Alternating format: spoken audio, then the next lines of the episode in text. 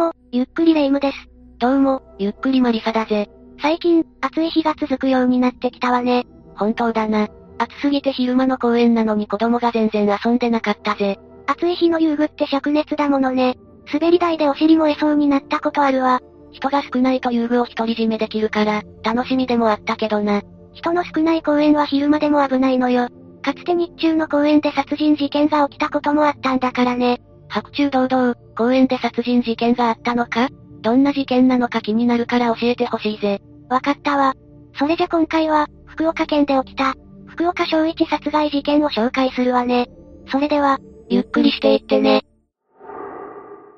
まずは事件の概要を説明するわね。今回の事件は2008年9月18日に福岡県福岡市で発生したわ。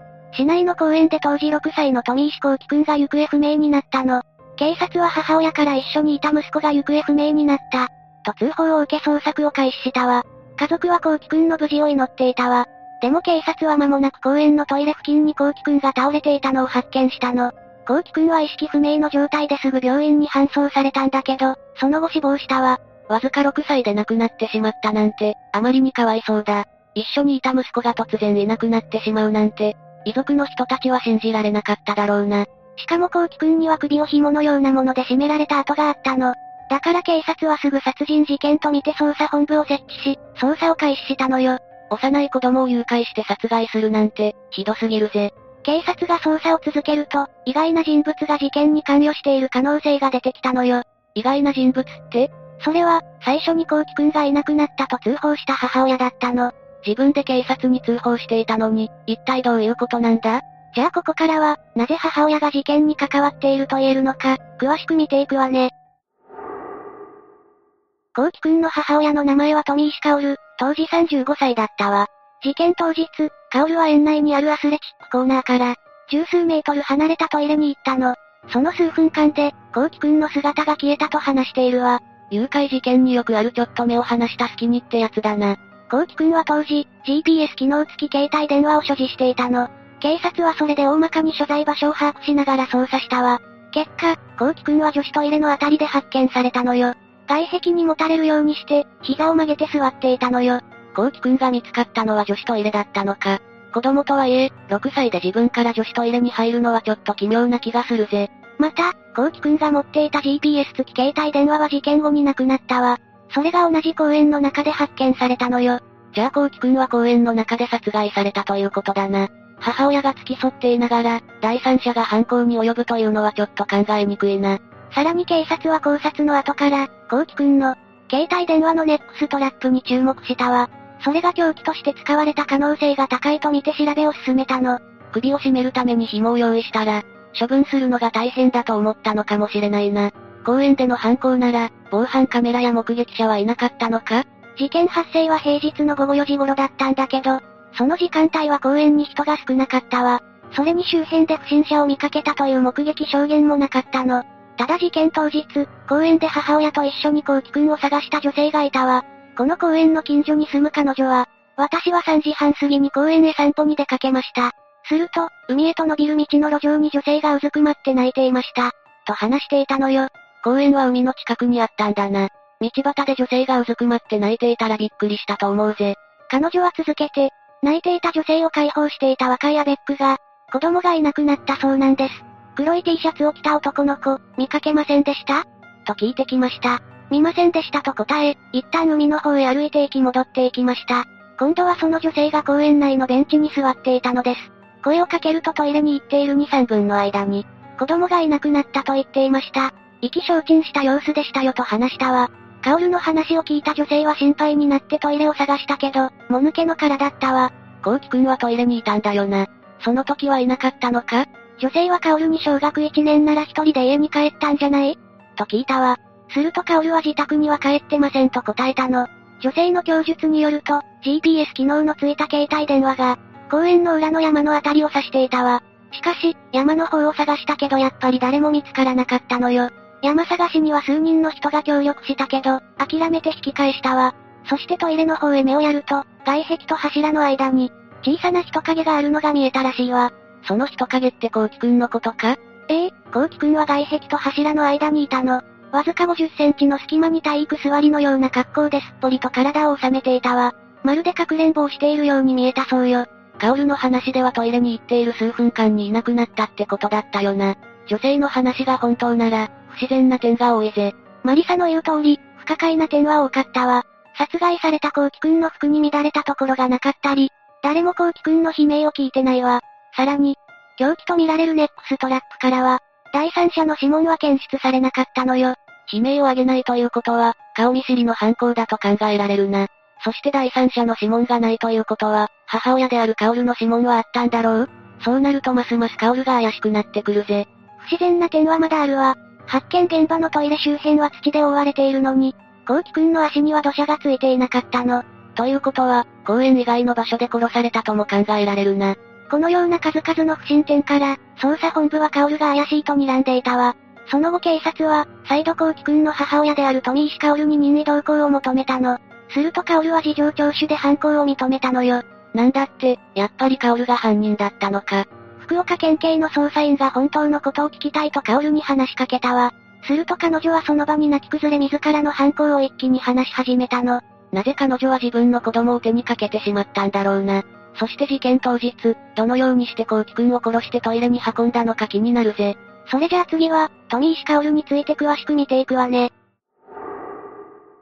富石カオルは両親が公務員の厳格な家庭で、三人姉妹の末っ子として生まれたわ。小学校の同級生によると彼女は学級委員を務めるしっかり者だったそうよ。両親が公務員の子供ってだけで、しっかり育てられたのがイメージできるな。そんなに真面目だったのか？カオルが小学校高学年の時、出し物の練習をしていたのに、クラスメイトはふざけていたの。そこでカオルはなんでちゃんと練習しないのと叫んで教室を飛び出したわ。クラスメイトの男子たちが後を追うとカオルは廊下の隅で泣いていたそうよ。この頃の男子って、真面目にやるのが格好悪いと思う年頃だもんな。大体女子が切れて注意するのがお決まりのパターンだぜ。カオルの場合はちょっとヒステリックだけどな。マリサの言う通りカオルは責任感が強い性格で、誰かに悩みを相談することもなかったの。その性格は、子育てにも影響を及ぼしたのよ。男の子はやんちゃだから、気真面目なカオルには大変だっただろうな。実はコウキくんには軽度の発達障害があって、小学校では特別支援学級に通っていたの。コウキくんの同級生の母親は、入学式の後のクラス懇談会でカオルと挨拶したそうよ。その人によればカオルは、うちの子は落ち着きがないところがあるので、迷惑をおかけすることがあるかもしれません。と挨拶したわ。彼女は今にも泣き出しそうな顔だったそうよ。発達障害の子供は、言うことを聞かせるのも苦労するだろうな。子供が他の人に迷惑をかけるのを、カオルは恐れていたんだな。ええコウキくんは衝動的に激しい行動をすることがあったの。カオルはそんなコウキくんに叩かれて右肩にあざができたことがあったわ。でも階段で転んだと夫に嘘をついたの。人を叩く息子に育てた自分に責任を感じていたんだろうか。もしかしたら育児の色ぜになっていたんじゃないか関係者によれば、コウキくんは一つのことに集中できないようだったの。突然走り出すなど予想外の行動をとることがあったそうよ。そのためコウキくんは通っていた私立内浜小学校で特別支援学級に在籍していたわ。コウキくんは登校を拒否することもあったらしく、カオルは悩んでいる様子だったわ。霊夢から話を聞いただけでも、障害を持つ子供を育てる大変さが伝わってくるぜ。カオルには誰か相談できる相手とかいなかったのか？実はカオルも、筋萎縮症という原因不明の難病で、足に力が入らなくなる障害を持っていたの。両腕も肩の高さまでしか上がらなかったそうよ。体が不自由なのに、動き回る息子を育てるってとてつもない苦労だったろうな。母親が遊んでくれず、授業参観にも来てくれない。コウキくんにはそんな日々の寂しい気持ちもあったのかもしれないわね。カオルの夫は解除しないのか？実はコウキくんが5歳の時、カオルは療養のために引っ越しているの。父親である夫は実家に残り、ヒロキくんを連れて自分の実家に住むことにしたわ。両親や姉家族と一緒に暮らしていたけど、1年でマンションに移ったの。そしてまた家族3人で暮らすようになったのよ。3人の暮らしに戻ったということはカオルの症状は良くなったのかな？いいえ、むしろカオルの症状は実家にいた間も悪化していったようなの。近所に住む女性は事件の1週間前に、マンションの敷地内をコウキくんと歩くカオルを見かけたわ。カオルは痛みに耐えながら歩いていて、その姿はまるでお年寄りみたいだったそうよ。カオルは病院で治療していたのか？痛みに耐えながらの育児は辛いと思うぜ。医者に入院を勧められても、カオルは堅くなに拒んでいたそうよ。責任感が強いから、入院すれば子育てする人がいなくなると思ったのだろうか。事件の10日ほど前、カオルは睡眠薬を大量に飲んで自殺を図っていたの。精神的にも限界じゃないか。すぐに病院に入院しないとダメだぜ。こんな状態でも、カオルは周囲にほとんど何も打ち明けていなかったそうよ。コウキくんが通っていた小学校の校長先生は、とにかく信じられないの一言。お母さんが病気を抱えていたとか、子育てに悩んでいたという話は全く知りませんでした。確かにコウキくんは軽度の発達障害で、特別支援学級に在籍していました。でもそんなに手のかかるお子さんということではなかった、と話したわ。カオルの実家近所に住む主婦も、コウキくんに障害があったというのは報道で初めて知りました。元気で活発な、ごく普通の男の子でしたけどね。カオルさんが病気だというのも初耳。確かにいつも顔色が悪くて、片足を引きずるようにして歩いているのは見たことがあります。でもそのことで悩んでいたという話は聞いたことがありません。と語っているの。子供の頃からの一人で抱え込む性格が災いしたんだろうな。そして抱え込みすぎて自分の中で問題がどんどん大きくなっていったのかもしれないぜ。誰か一人でもカオルの異変に気づいていたなら、事件もなかっただろうな。さらに、この状態に至った背景の話もしてくれたの。カオルの背景につながる話？主婦の話によれば、あの家はカオルさんの祖母、カオルさんの両親、そして本人と三代続く熱心な創価学会員一家。特にカオルさんの祖母が熱心で、何年か前まではよく家で学会員の会合を開いていたようです。家の前にずらーっと車が並んでいましたよ。選挙の時期には、公明党候補者の応援を頼まれたこともあります。コウキくんの葬儀も学会の形式にのっったものでした。と語っているわ。このことからカオルの実家が熱心な創価学会信者の家系だったことが分かったの。創価学会員なのと、カオルが追い詰められたことは関係があるのか？創価学会の教えは新人すれば病気や悩み、孤独が解消するというものよ。カオルも病気や子育ての悩みは新人すれば解決できると信じていた可能性があるのか？コウキくんの葬儀で、参列者は、カオルさんはお棺にすがりつくようにして泣き崩れていました。おえつというよりは、叫ぶような感じでコウキ、コウキーと、おかん全体を撫で回すようにしながら、コウキー、生きて帰ってきてねーと、叫ぶ光景はあまりに残酷で、とても直視できませんでした。と語っているわ。自分で殺しておいてそこまで悲しむことができるなんて、サイコっぽい感じがするぜ。またカオルの夫の弟は、交通事故が原因で足に障害が残り、葬儀にも車椅子で来ていました。ただ病気については全く知りませんでした。コウキくんは障害があると言っても本当に普通の男の子。何も相談はありませんでしたし、ここまで悩んでいるとは知らなかった。こんなことになるとは、と話しているの。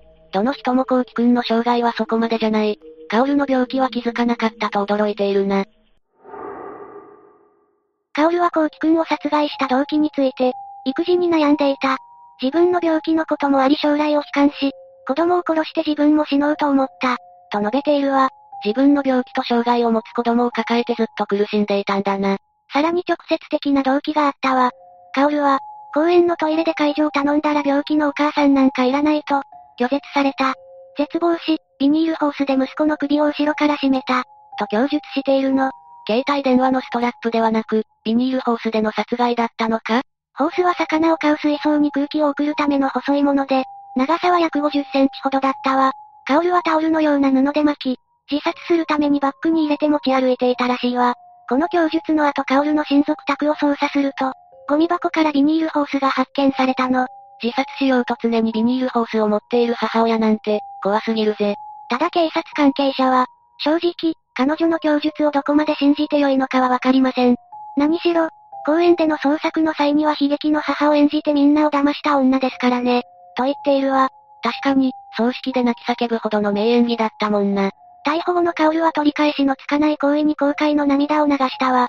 そしてコウキくんと過ごした6年を思い返す日々を送っていたそうよ。逮捕後の3ヶ月で体重が11キロ落ちるほど憔悴していたらしいわ。事件後は約2ヶ月にわたって精神鑑定を受けていたの。その間うつ状態とパニック状態を繰り返し、自殺行為にも及んだわ。もともと真面目な性格だから、自分の子供を手にかけた。